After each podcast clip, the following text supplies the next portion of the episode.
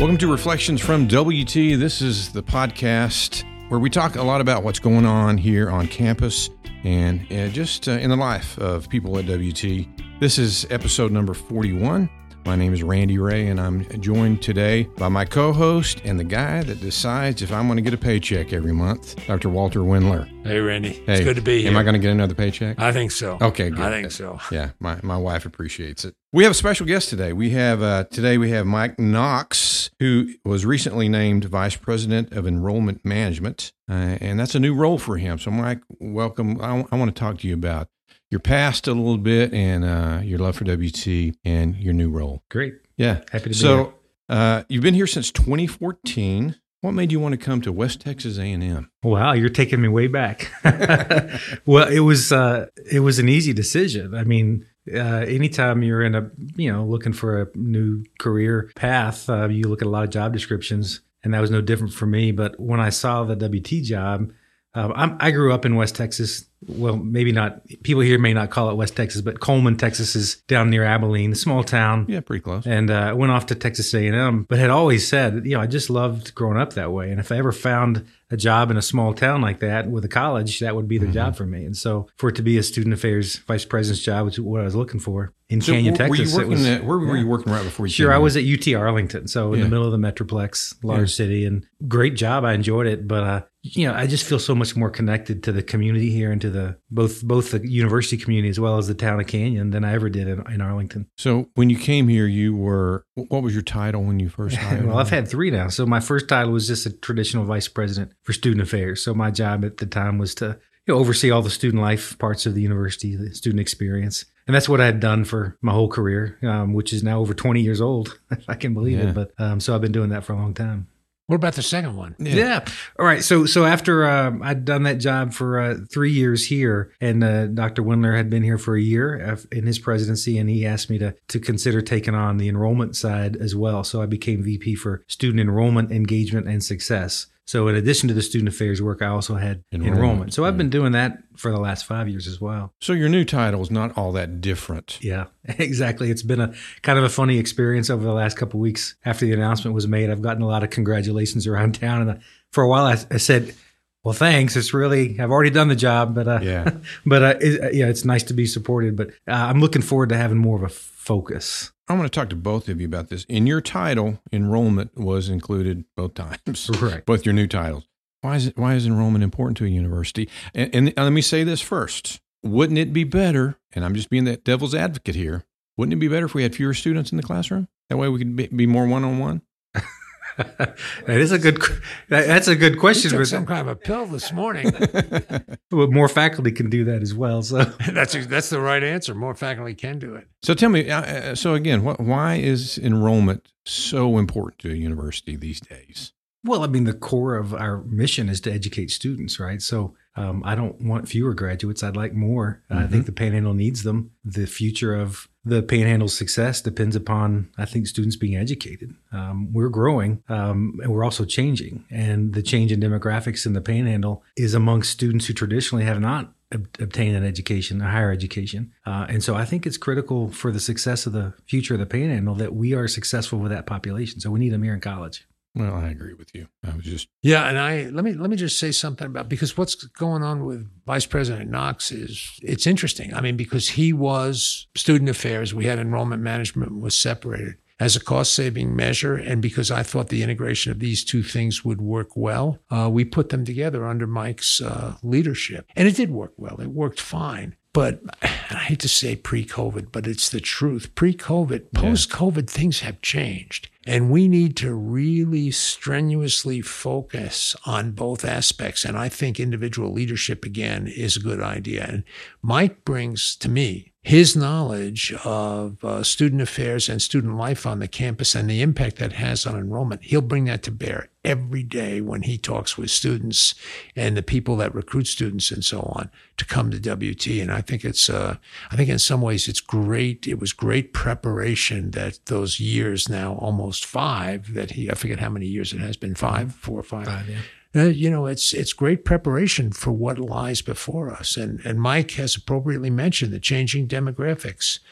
Our student population is 30% Hispanic, 5% African American, which, by the way, absolutely reflects the population of the Texas Panhandle. It is. We love that diversity. Yeah, and it's part of who we are up here, and it's very important. One of the things it's becoming more and more diverse in a sense. We may get to a place where the university is more diverse than the Panhandle. My goal is to be reflective of and responsive to the populations that we serve. But a growingly important change in the population is the age. Our student age is creeping up.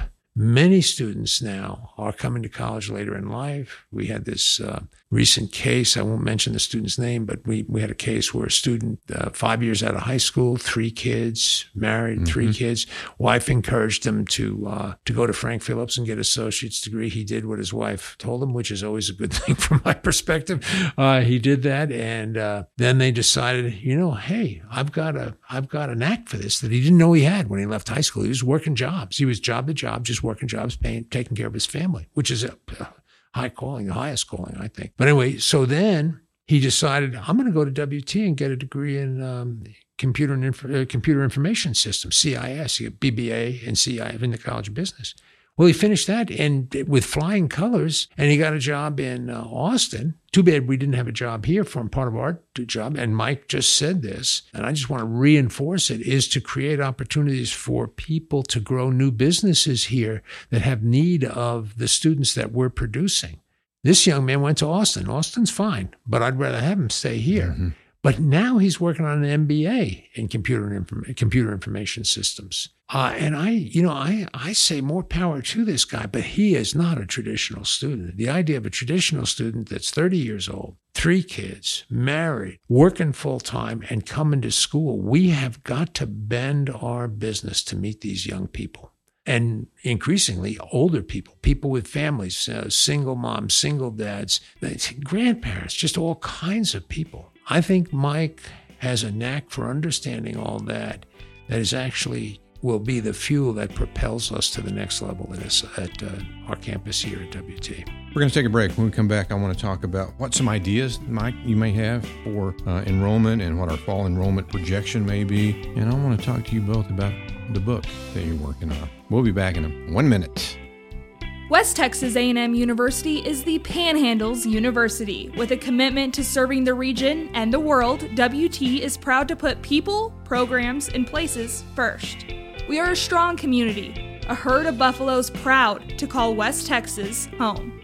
Learn more at wtamu.edu. All right, welcome back to Reflections from WT. This is podcast number 41, and we're talking today to Mike Knox. Mike, tell us about the fall enrollment projection. How are we looking for the fall? Yeah.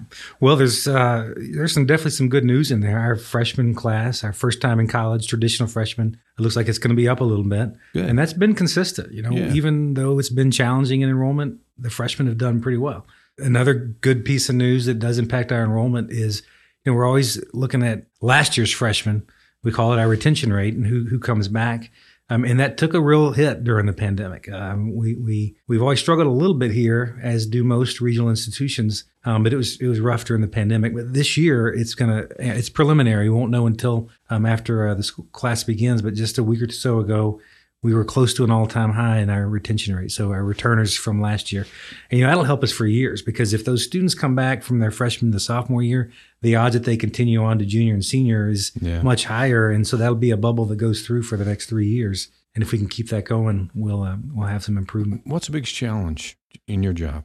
The biggest challenge is this is on both enrollment and student affairs, and that is keeping students here through graduation. So a lot of factors make that difficult. First of all, it's just the students that we have. So retention. Retention is the biggest challenge. Retention and persistence all the way to graduation, yeah. One thing that I have in my 20 years of teaching in higher education, one of the things that I've noticed that is so important for students is that they are engaged outside of the classroom.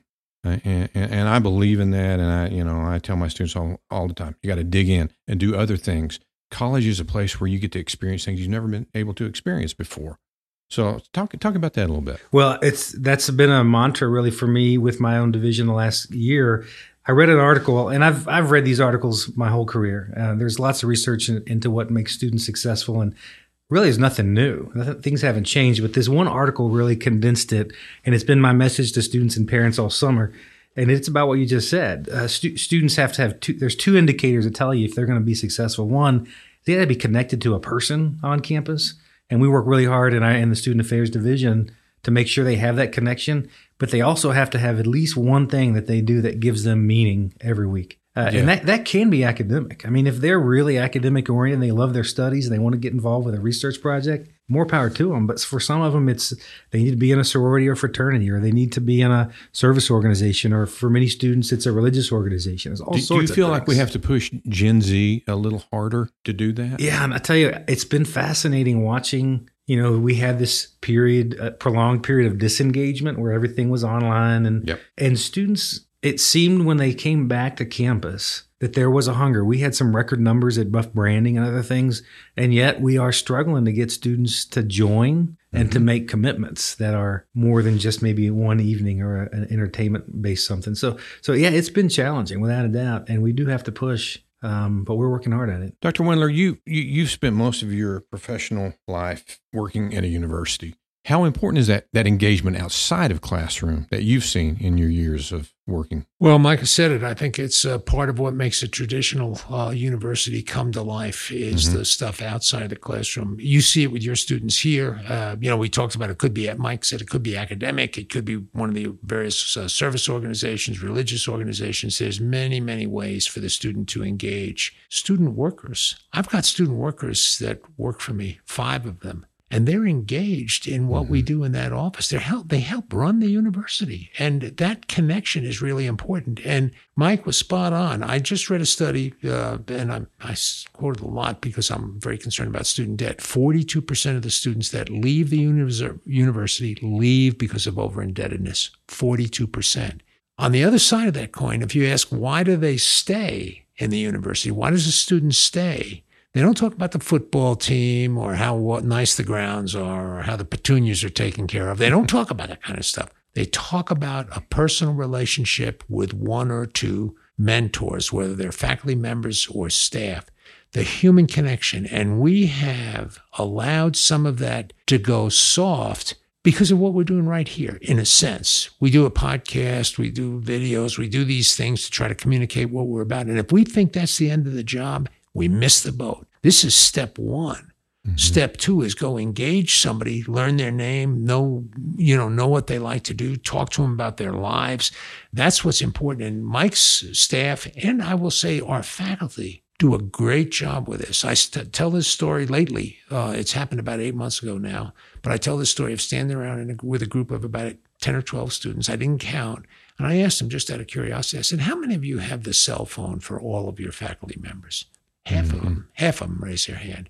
I said, how many of you have the cell phone for at least one faculty member? They all raised their hand. So there's that intimate connection where people, our faculty reach out, our staff reach out, and try to connect to students. And I think that's what builds a strong university experience. I think it's part of the culture here. I worked at a different university, which was, the culture was totally different. I mean, I only saw my students in the classroom. But at WT, I've been here 20 years. You know, I've had students at my house. We've gone out to dinner. We've gone on trips together. So it is different. And I think that makes a better education. I do too. Well, in the end, you know, we develop human capital. I hate to be so mechanical about it, but that's what we do. Our output is human capital. It's improved human capital. Somebody that can think differently. A student comes here to be an engineer, and we say to them, look, you give us $20,000 a year for your classes, your room, and your board, and that's about what it costs. And you do that for 4 years, and we're going to take a person that's not capable of being an engineer and help make them an engineer. We're going to work with them and give them experiences and insights and knowledge and wisdom that will help them be an engineer or a nurse or a school teacher, whatever. I just picked engineering. And the fact of the matter is, that's what we do. That's the output of the value equation that we run at WT. We help people become what they want to become. The motto for the State University of New York, I started at a SUNY campus in New York at a community college, a 2-year school. It was actually a technical school, although it was 2 years, so I call it a community college. But the motto was in Latin, which I can't say, but I still remember it. And I didn't care a thing about this kind of stuff. I played a little hockey. I had cars. I worked full time. I was not interested. Let each become all he is capable of being. And that was literally, let each become all he is capable of being. Well, I like to paraphrase it earlier. We help people become what they want to become. Like that. Yeah. With guidance, and we're not trying to supplant families or their faith life or anything else. We're trying to augment that because all those things work. Mike and I have just finished a series of 7 reflections on student leadership. We're publishing it as an ebook. It's going to be out today to the students as they come back to campus because we think student leadership and engaging students as leaders is important, and it will engage them. It'll close those synapses, which we think will keep them connected here and improve retention and persistence. And I want people from Houston and, Mobile, Alabama, maybe Tuscaloosa, Alabama, even though we don't have a Division I football team, to say, I want to go study at WT. I heard something about WT. I want to study there. We can do that. And we can do it by adhering to the Panhandle values. What brought Mike back from Arlington to here? It's not that Arlington was bad, but it's not Canyon. And I think what makes Canyon and the Panhandle are the value systems that our people hold to. They work hard. They want to improve. They want to grow. They want to flourish. These are high aspirations. So if someone wants to read your ebook, how would they get it? They'll be able to get it on the website tomorrow. They can go. The easy way to get it is go just in the search bar at the home. I don't know the exact address, but at the search bar on the WTAMU website, just put in ebooks and they'll find 8 or 10 of them. I don't even know how many are out there now. We package up articles, these pieces that I write each week now, and sometimes others work with me. Michael McBroom, we did one on intercollegiate athletics, which I thought was very nicely done, not because of me, but because of Michael McBroom. This one is nicely done. Again, not because of me, but because of Mike Knox. I mean, we've done one on philanthropy. We're trying to talk about various aspects of the university and then make those more permanent by putting them out as ebooks. And I got a whole stack of them in my office. Yeah. I mean, we print them also. This one's not printed yet because we're hot on getting it out as the students come back. My hope is that students will read that ebook as they, and I know this podcast is going to be late. The students will have been back already when they hear it, but I would hope that they would read it early on and say, I'm going to get engaged. I want to learn more about leadership based on what Knox and Wendler have said and what they've written in this little ebook. Well, I'm anxious to read it. Mike, I think I'm speaking for everyone that I know. We appreciate having you on campus. I think you bring a positive energy to what we do here. Well, thank you. Thank you for doing that. I've worked at a number of institutions and studied at some, and I say this every chance I get. This is the favorite place I've ever been. Yeah, it's just fantastic. Yeah, me too. And I'm not from Coleman. Okay, well, I'm going to throw you guys a curveball, our traditional curveball. Mike, most people may not know, maybe some do, that you are the father of 8. That's correct, yeah. So between the 8 kids and you and your wife, you've got your own football team, right? Just about, yes, yeah. Pretty much. So I'm going to ask you both, and since we're talking about Mike's big family, I'm going to ask you both about being a father. What's your favorite thing about being a father? Well, I'll be interested to hear Dr. Wendler's because he's got older kids than mine. So for me, my oldest is a senior in high school. I think probably the most gratifying thing has been as they get to that age, watching them develop as their own person, making decisions, usually good, sometimes not, but they learn from those. And just occasionally when you get a glimpse of maybe an influence that I had or my wife had, that's pretty cool. Yeah. Dr. Wendler. I couldn't add anything to that. That really is true. My great satisfaction comes from seeing them stand on their own, which they do. They're both, have careers that they're good at. They're both dads. I have 6 grandkids, 3 in each family. And I'm watching those grandkids now develop. And and Mike's right. They don't do everything perfectly. Not the grandkids, not my sons or Mary's and my sons, but it's tremendously rewarding to see them kind of own up to the struggles of becoming, of aspiring and becoming. I watch them lead their faith life, which is very important to me. And I think, I'm thankful for that. It's just the way it is. Now, since I'm the co-host, you're a father. You tell us. Well, like you both said, I'm very proud of the success both my kids have. My daughter's a doctor, and my son just got a new job at ESPN, so they're very successful. I'm proud of them. One of the things that I always try to practice, whenever I see my kids, I try to get them to laugh at least one time. And it's getting harder and harder. Now it's usually just an eye roll because they, you know, but I think my favorite sound in the world is the sound of my kids' laughter. So that's good actually. Yeah. And I concur with that. I try to get my kids to, and sometimes in this world, it's hard. I mean, it just, this stuff is not as funny as it used to be. Well, they've heard all my stories and all my jokes. So they start to tell them after a while, that's kind of fun too. I got my grandkids telling my father used to, this is weird. Johnny will probably cut this. My father used to say to us, and I came from a family of 6 kids and working parents. I mean, my father was a janitor. My mother was a cook in the high school. Both in the high school where I went. Well, my father, because his grandfather told him this, Mabel, Mabel, in the stable, keep your elbows off the table. And my grandkids all know that. That's 4 generations, So what little we do, we've got to be thankful that some of it sticks with them. And I told one of them, we were just down visiting in Beaumont, and one of my grandson had his elbow on the table. I said, Mabel, Mabel. He said, I know, get my elbows off the table. Anyway. All right. Well, we will wrap it up on Mabel Mabel. So, I appreciate you guys listening. Thank you for listening to episode number 41. Mike, thank you for being here. I enjoyed our conversation today. Please join us again next time. It will be episode number 42. We'll see you then.